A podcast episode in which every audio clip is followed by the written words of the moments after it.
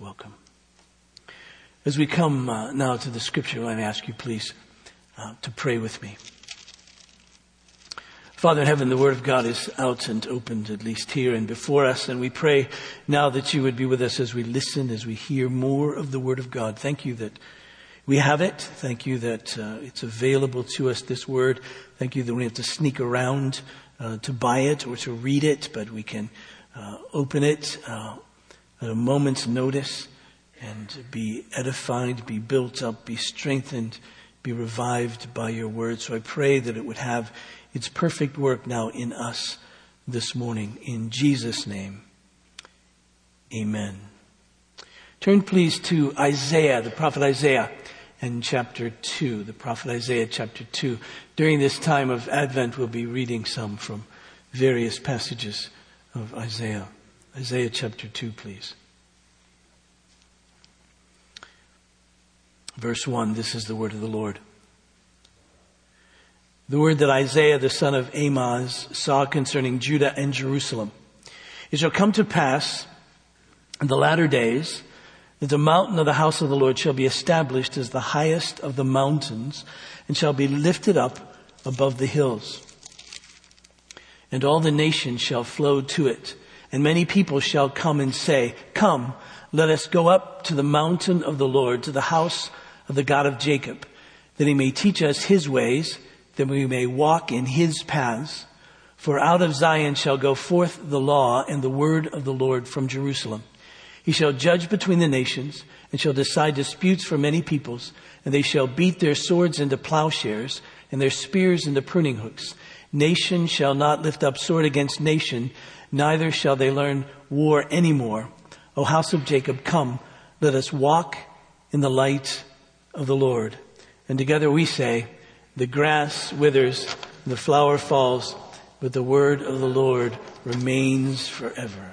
Advent, arrival, appearance, coming. Someone has come, and that is our Lord Jesus. Have you ever wondered about the incarnation?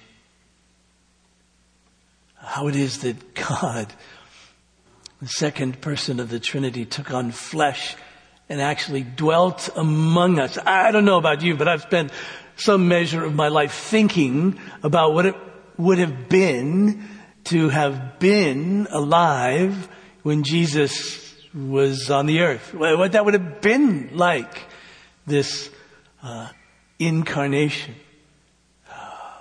J.I. Packer, in a book called Knowing God, writes of the incarnation, and he titles it as the supreme mystery.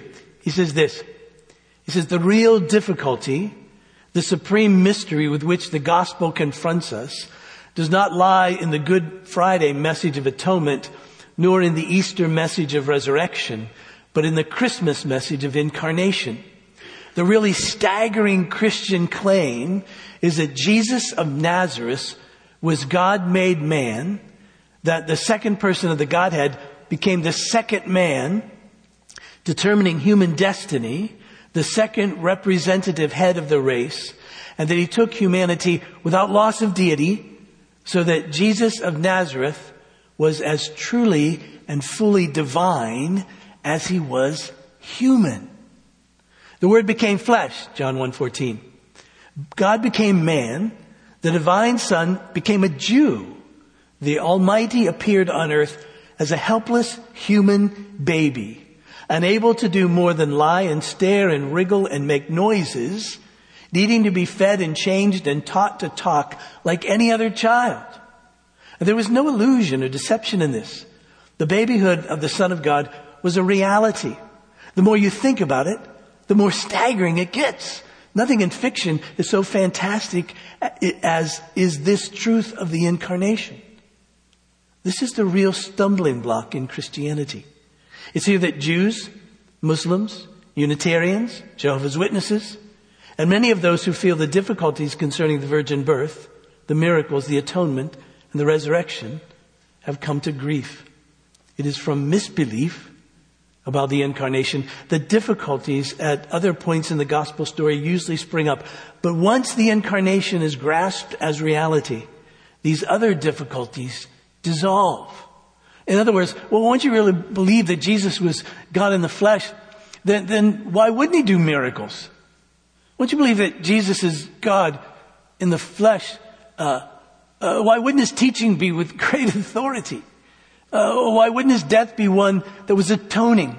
Why wouldn't he be raised from the dead? Why wouldn't he ascend and rule and reign over all things in return? All of that. I mean, once you grasp that, and I know I've said this before on a few different Advent Sundays throughout the years, but I do remember one time when Larry King, the interviewer of those many of the most important people probably in the latter part of the 20th century, early part of the 21st century.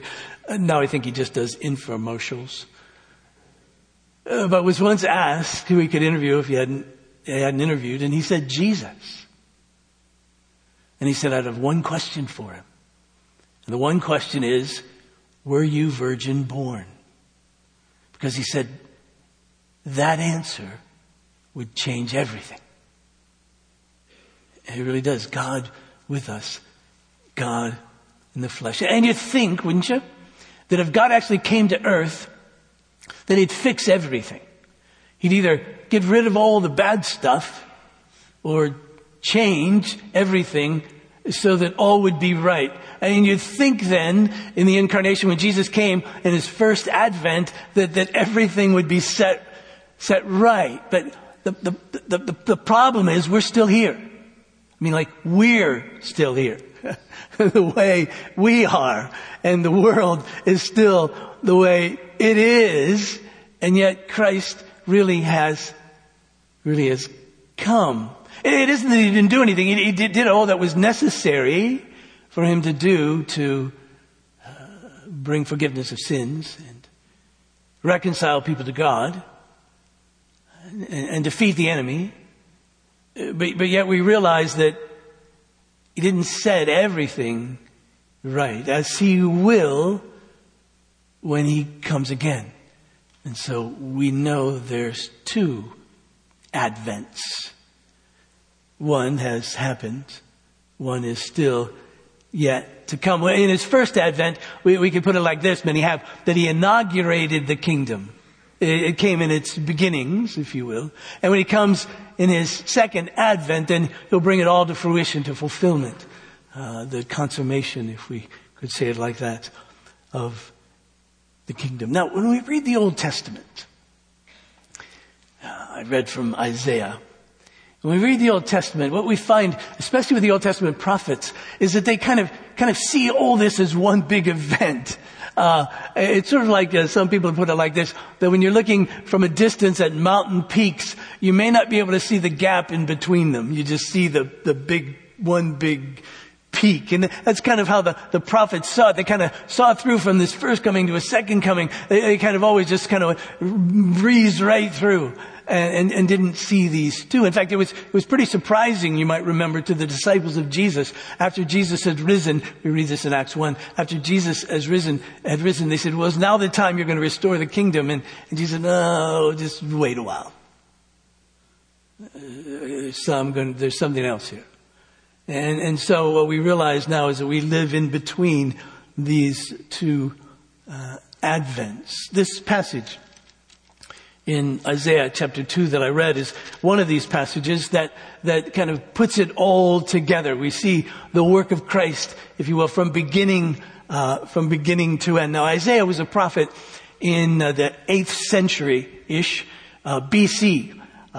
It was a time that Israel was divided already into two kingdoms, the northern kingdom and the southern kingdom. And the northern kingdom was called Israel generally, and the southern kingdom was most often referred to as Judah. And so he was a prophet, we see, concerning Judah and Jerusalem in chapter 2, verse 1. Now, during this century, the northern kingdom would be scattered, and in the next one, the southern kingdom would be exiled, all because of their sin. So we realize what's happening and what's at stake here. But Isaiah speaks to Judah and Jerusalem, particularly in this passage. And it's fascinating, just take note of, in chapter 2, verse 1, says, the word that Isaiah, the son of Amoz, saw concerning Judah and Jerusalem. So he saw the word. It was a message, but he saw it. A vision, perhaps, whatever. He saw it in his mind's eye from God, and he reported it to us. And what he saw was, in some sense, a familiar scene, but very different. Some sense of familiar scene to him, but took on different proportions. And he'd realized that this wasn't something likely to take place in his own lifetime. Verse 2 says, it shall come to pass in the latter days. So sometime in the future, you get the sense sometimes more endish than the time that he was living in. So sometime in this time past. And again, he saw something. He says that the mountain of the house of the Lord shall be established as the highest mountain and shall be lifted up above the hills. In his day, there were three primary feasts that Israelites, particularly men, would travel to Jerusalem to celebrate. Passover, Pentecost.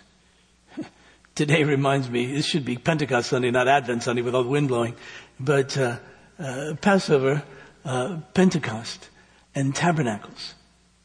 And during this time, people would ascend, if you will, to Jerusalem and Mount Zion, to the house of the Lord, the temple area, for sacrifice and worship.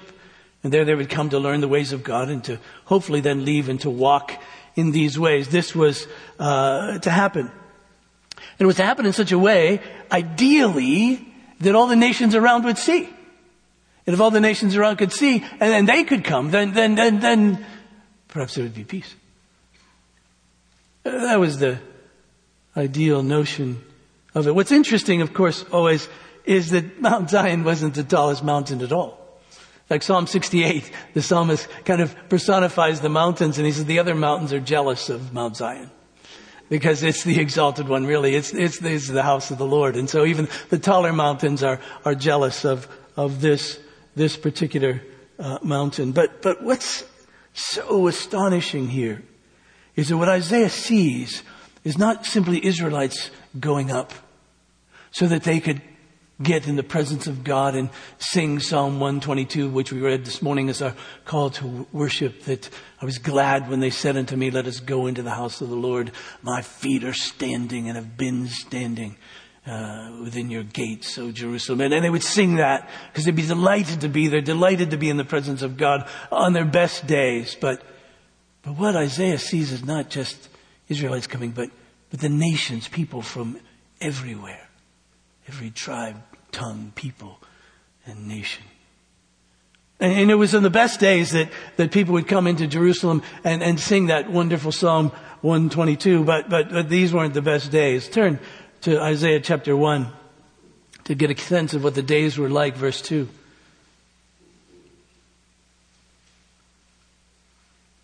Hear, O heavens, and give ear, O earth, for the Lord has spoken. Children have I reared and brought up, but they have rebelled against me. And verse 3 is just one of those terribly sad verses.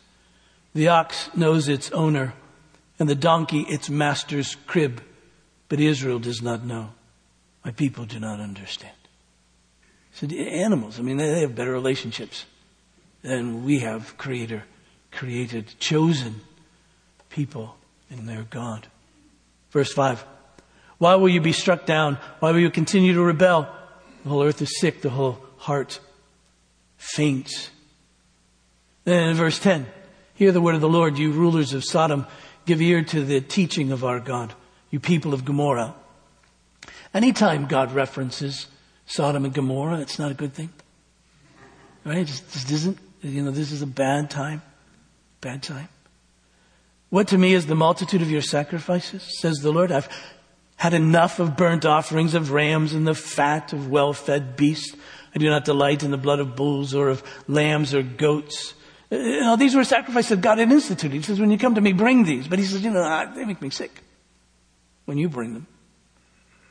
When you come to appear before me, who is required of you this trampling of my courts? Bring no more vain offerings. See, these offerings, they're not coming from the heart at all. Just doing this to do it. Doing this because you have to. Doing this because you think somehow this is going to appease me and everything will be okay if you do this, if you check off the boxes. Bring no more vain offerings. Incense is an abomination to me. New moon and Sabbath and the calling of convocations. I cannot endure iniquity and solemn assembly.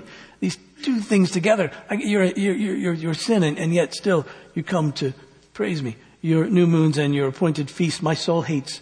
They've become a burden to me. I'm weary of bearing them. When you spread out your hands, I'll hide my eyes from you. Even though you make many prayers, I will not listen. Your hands are full of blood. That's not good. Now, always, and we'll find if you, I know some of the women of our church have studied Isaiah recently, but if you have a chance to read Isaiah, it's not an easy read by any means. Not simply because of all the difficulties that the people faced and so forth. It's just not an easy read. But what you find are these these passages of people's sin and judgment, but always sprinkled in are these wonderful passages of great hope. It's almost as if God can't go too long, speaking of sin and judgment, before he says, but there's this remedy because I'm your God and I'll be faithful to you.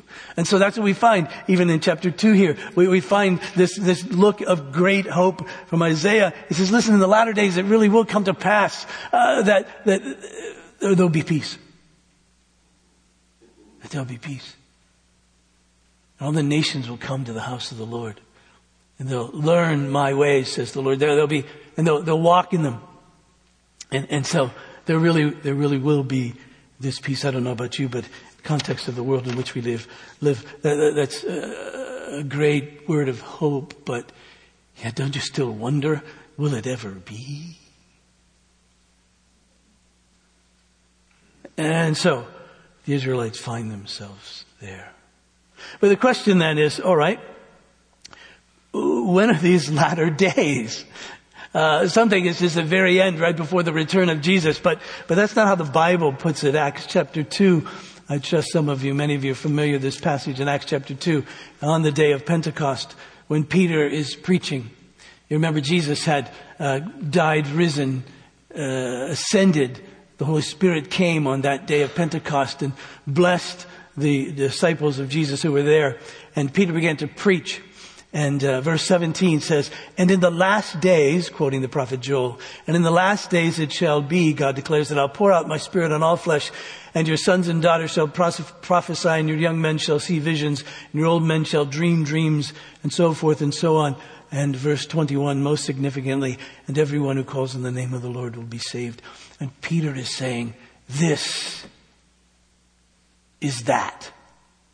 This what was taking place on the day of Pentecost is what the prophet Joel was talking about would take place in the last days, the latter days. And so it begins, these latter days begin with the coming and the dying and the rising and the ascending and the sending of the Spirit.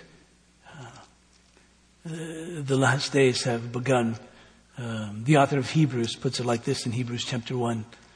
Long ago, at many times and in many ways, God spoke to our fathers by the prophets. But in these last days, he has spoken to us by his Son. And so the last days begin. John, when he writes in his first epistle, calls the days in which we live the last hour. And so things have begun. Now, it's taking a while, obviously, but these are those days of which the prophet spoke. Something has happened of great significance. Jesus would relate in some ways to this prophecy from Isaiah. He talked about worship and he talked about mountains. Remember when he met the woman at the well? One of her concerns was, so where do we worship? I'm a Samaritan. We worship on that mountain over there. You're a Jew and you worship on that mountain over there. So which is the mountain? Well, you would think maybe Jesus would quote Isaiah and say, well, we need to go up to the mountain, on this mountain in Jerusalem. He said, no, a day's coming when that won't matter. Day is coming, you see, when all these prophecies will be fulfilled. They were prophecies. They spoke of something in figurative language. They spoke of something in prophetic language that's going to take place. It isn't about the mountain. It's about worshiping God in spirit and in truth. Oh, yes, of course. And even Jesus was the very presence of God with us. Wherever he was, didn't have to be anymore on the mountain. God lived in this temple. And the Holy of Holies, most holy place, obviously that couldn't confine him. But if he wanted to meet God, I mean, that was the place to go. And he lived among his people from there. And yet there was Jesus, God in the flesh, walking around. In fact, he knew himself to be the very temple of God. I remember one occasion he looked at the temple and he said, "Destroy this temple, and I'll raise it up in 3 days." In John chapter 2, John adds for us, he was speaking of the temple, which was his body. Because he was the very presence of God. That's what a temple is. Where does God dwell? Well, in Jesus. He's walking around right there. So our minds are kind of having a paradigm shift here from temple, physical temple on hill in Jerusalem to now, that doesn't matter, but Jesus is walking around and he's the very presence of God with us. Yet still Jerusalem was an important place for Jesus. In fact, Luke's gospel is arranged around the geography of Jesus' comings and goings, and the significant sort of pivotal moment in Luke's gospel comes in chapter 9, where the scripture says, "Then Jesus set his face," and some of the older translations put it like this, "set his face like flint." He's stone-faced. "Set his face like flint to go to Jerusalem." And so you get this sense as he really is going up, isn't he? He's really going to ascend up into the house of the Lord. It's like he's the one who goes first. He's the one that is the pilgrim. He's the one who's the real one who goes first. And so he goes and he's goes for us. But remember what he did when he went there. He gave himself. He was the sacrifice. And remember what happened when the sacrifice was made. The veil of the temple, it ripped in two, top to bottom. Well, Jesus is saying, come on in. Through me, you get into the very presence of God. You don't need these other priests. I'm your priest. You don't need these other sacrifices. I'm the sacrifice. So Jesus says, come on in. Come into the very presence of God through faith in me. And then what happened? Well, he rose. Well, then what happened? He ascended. Well, then what happened? He sent his spirit. Well, where does spirit end up? Within his people. Within his people. So much so, his people would be called the body of Christ. And the apostle puts it that as the body of Christ, we are the temple of the Holy Spirit. In 1 Corinthians in chapter 3, verse 16, Paul writes, "Do you not know that you," that's a plural you, collectively you, "do you not know that you are God's temple?" That's a singular temple, one temple. "And that God's Spirit dwells in you. If anyone destroys God's temple, God will destroy him, for God's temple is holy, and you are that temple." Oh my. We're that very temple. Then in Ephesians in chapter 2, in verse 19.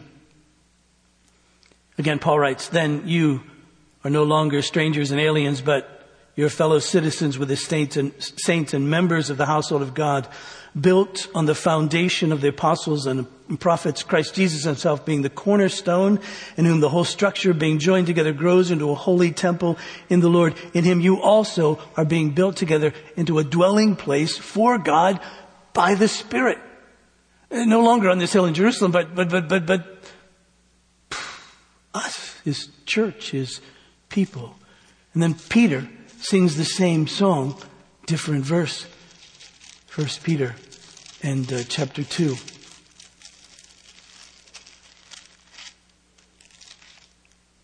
Verse 4. He says, as you come to him, a living stone rejected by men, but in the sight of God, chosen and precious. You yourselves, like living stones, are being built up as a spiritual house to be a holy priesthood, to offer spiritual sacrifices acceptable to God through Jesus Christ. For it stands in Scripture, behold, I'm laying in Zion a stone, a cornerstone, chosen and precious. And whoever believes in him will not be put to shame. So the honor is for you who believe, but for those who do not believe, the stone that the builders rejected has become the cornerstone, a stone of stumbling and a rock of offense.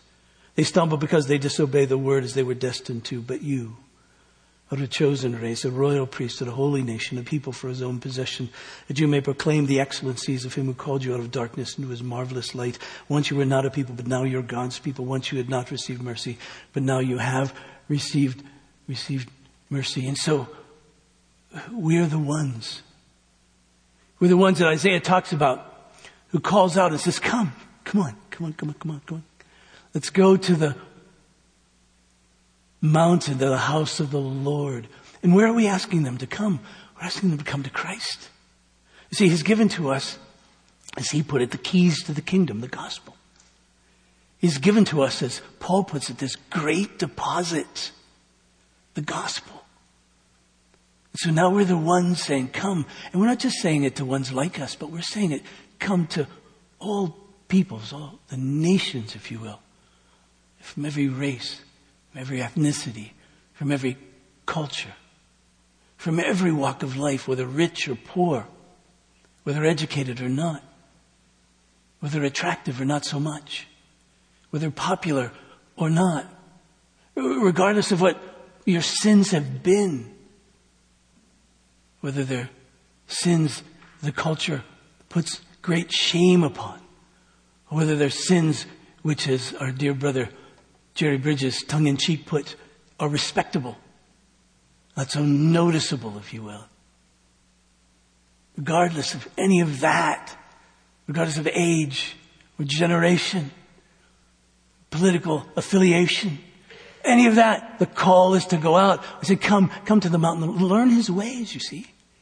And follow them. That's what we say. And what we're saying to them is we're saying, come to this, as the author of Hebrews put it, the city of the living God, the heavenly Jerusalem, the kingdom that cannot be shaken. And the end result of this, you see, is peace, real peace. Now, as we see it, first and foremost, it's peace where the real hostility exists. The real hostility between human beings and God. See, that's why governments and political processes and political treaties can't bring peace. Because it has to begin somewhere else. It has to begin with human beings actually being brought into peace, reconciled to God. Because that's the real hostility. That's the real rebellion. The hostility exists from God's perspective because of his holiness. He can't simply receive us, because he's holy and we're not.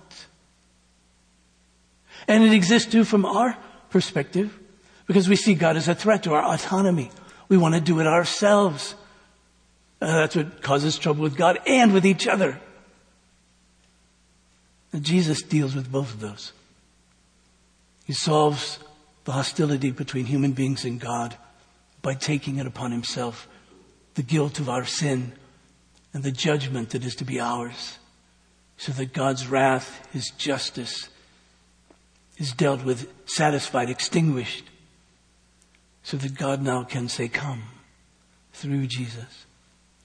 And when we hear that word, then our hearts melt as the Spirit applies it to us, because then we see that we're actually loved.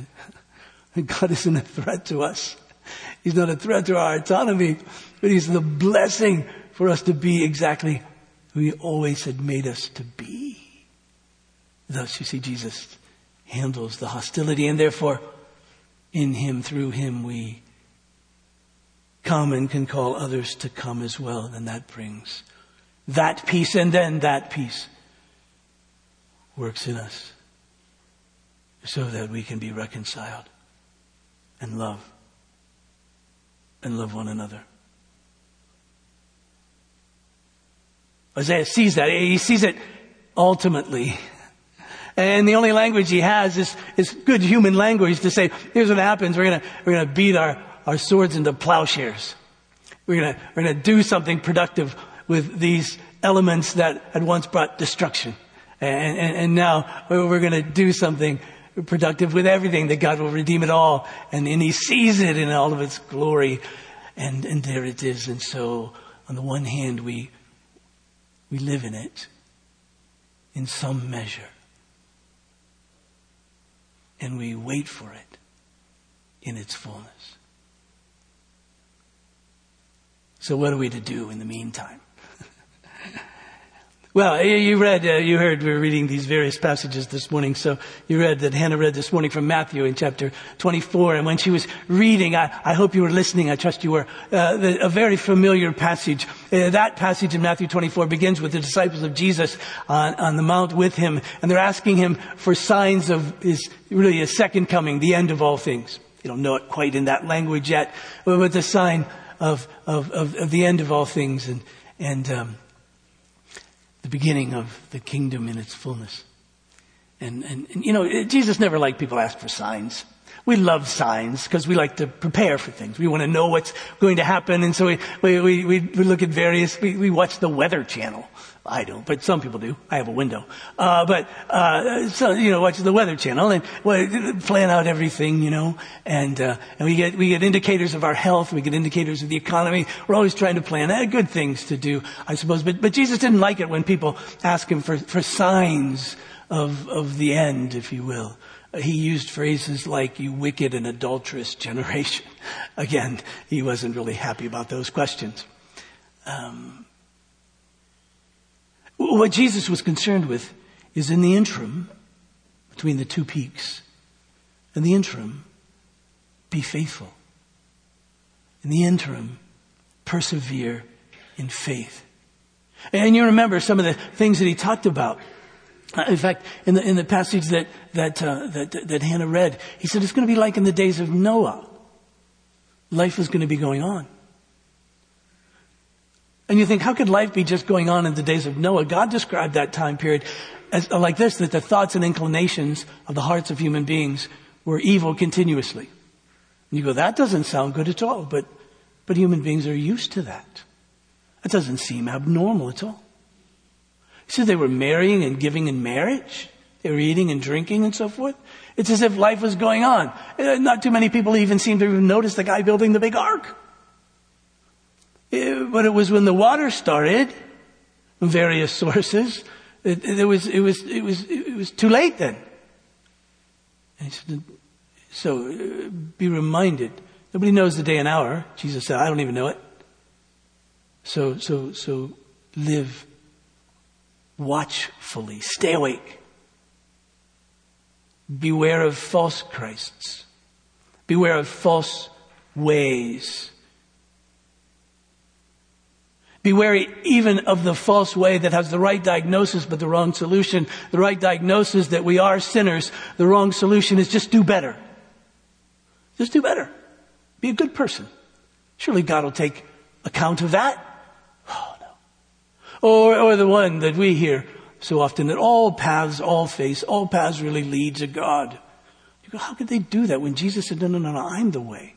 And when Jesus was so unique, and what Jesus did is to atone for our sins, only someone who was the Son of God could really do to atone for our sins. So how could all paths lead to God when there's this path that Jesus said really is the only way? I am it. I'm the bread of life. I'm the light of the world.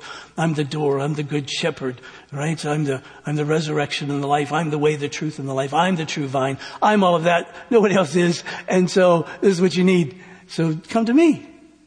Why would you go anywhere else? Come to me. So not to fall for that. Not to fall for political schemes or economic systems or philosophies of life that we come up with. But no, just in Jesus. Don't go for false Christ. Jesus said there's going to be wars and rumors of war. When you hear of these things, there's going to be famines, there's going to be earthquakes, tornadoes. I don't know that he was a Kansan, so he didn't put that in there. But all these things that we see that make life difficult and bring destruction. So they're just going to be happening. Don't be deceived. Watch. Keep the faith in the midst of that. He says it's going to come unexpectedly. So keep going. You're not going to be able to predict the time. If you have a time in your mind that you know Jesus is coming back, he just won't. Because nobody gets to have the satisfaction of saying, I knew it was going to be Tuesday at 2. No. This simply won't happen. So just be about my business, which is be about worship, be about the word, be about prayer, be about walking with him, being about witnessing of him. See, all of those things help us keep the faith. Be about worship. It is to give him thanks, to be thankful. We just went through Thanksgiving. It's amazing. It's wonderful that we still have a day that we set aside as a country to be thankful. I don't know if it works or not in people's lives, but it's to be the life of the Christian. We're to live thankfully. And you know, at least how I process that, I've shared this before, that I spend time often comparing what I have with what I want. And usually I can be thankful. The problem with that was my wants are growing. So I compare what I have with what I need. And I can always be thankful there, though my needs are always being redefined. And so I need to spend time comparing what I have with what I deserve to have. That I worship. Because I have heaven, and I really deserve hell. I've been justified, but I really deserve to be condemned. I've been adopted into the family of God, and yet I really deserve to be estranged from him. And so when I look at all that, and then I ask the question, well, why do I have what I have? Why do I have what I don't deserve? How did I get that? And of course the answer is Jesus. Nobody else can provide that. And the more I review that, the more I'm thankful, the more I worship, the less likely I am to be deceived by anybody else, because nobody can do that. And then, by the word, it revives the soul. It brings life. It's the truth. The more I have my nose in this book, the better. Because I'm constantly reviewing, constantly going over that which is really true. The longer I stay away from the book, I forget things.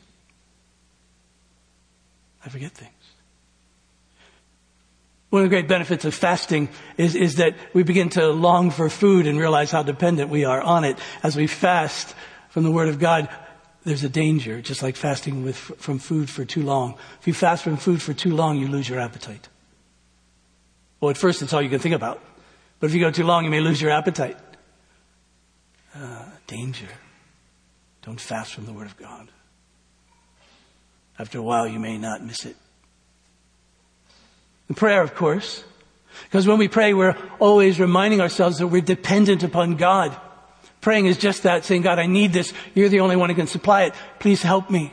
And even if we can see our hands and our feet and our minds supply things being used as the means, we remember that, it's God who gives us the strength. It's God who gives us the wisdom. And so we pray for wisdom. We pray for strength. We pray for help, that he'll use all the means at our disposal to provide the needs that we have. And so we're always dependent upon him as we pray, and then we're to walk, we're to live it out. Even Isaiah says, now, Israel, live in light of the Lord. We're to walk it out. We're to bear witness of him. That is to say that we're to speak of him as often as we possibly can.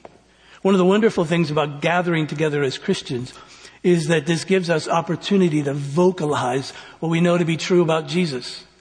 So we get in the habit of it. So it reminds us, even when we're out there and people don't want to hear it, we can still share it.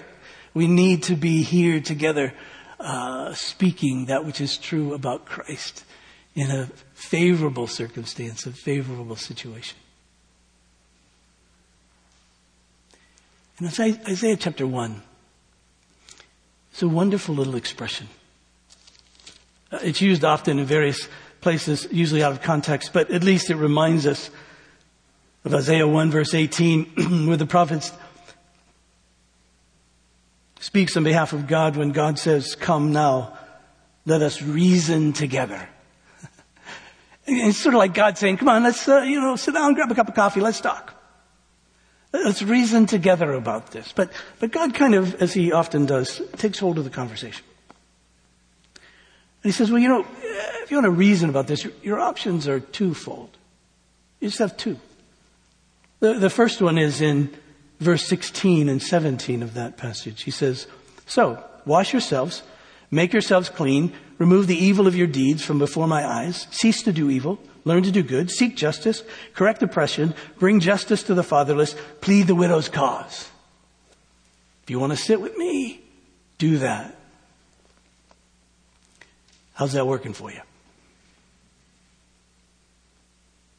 Has there been a generation that's done that? Has there been a generation that can wash themselves, clean themselves, live perfectly like that?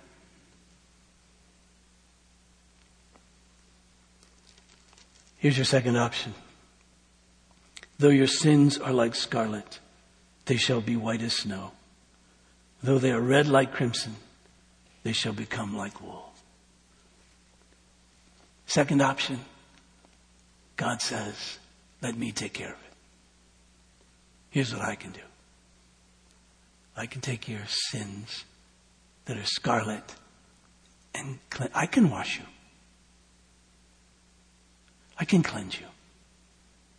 I can work in you that you can really live.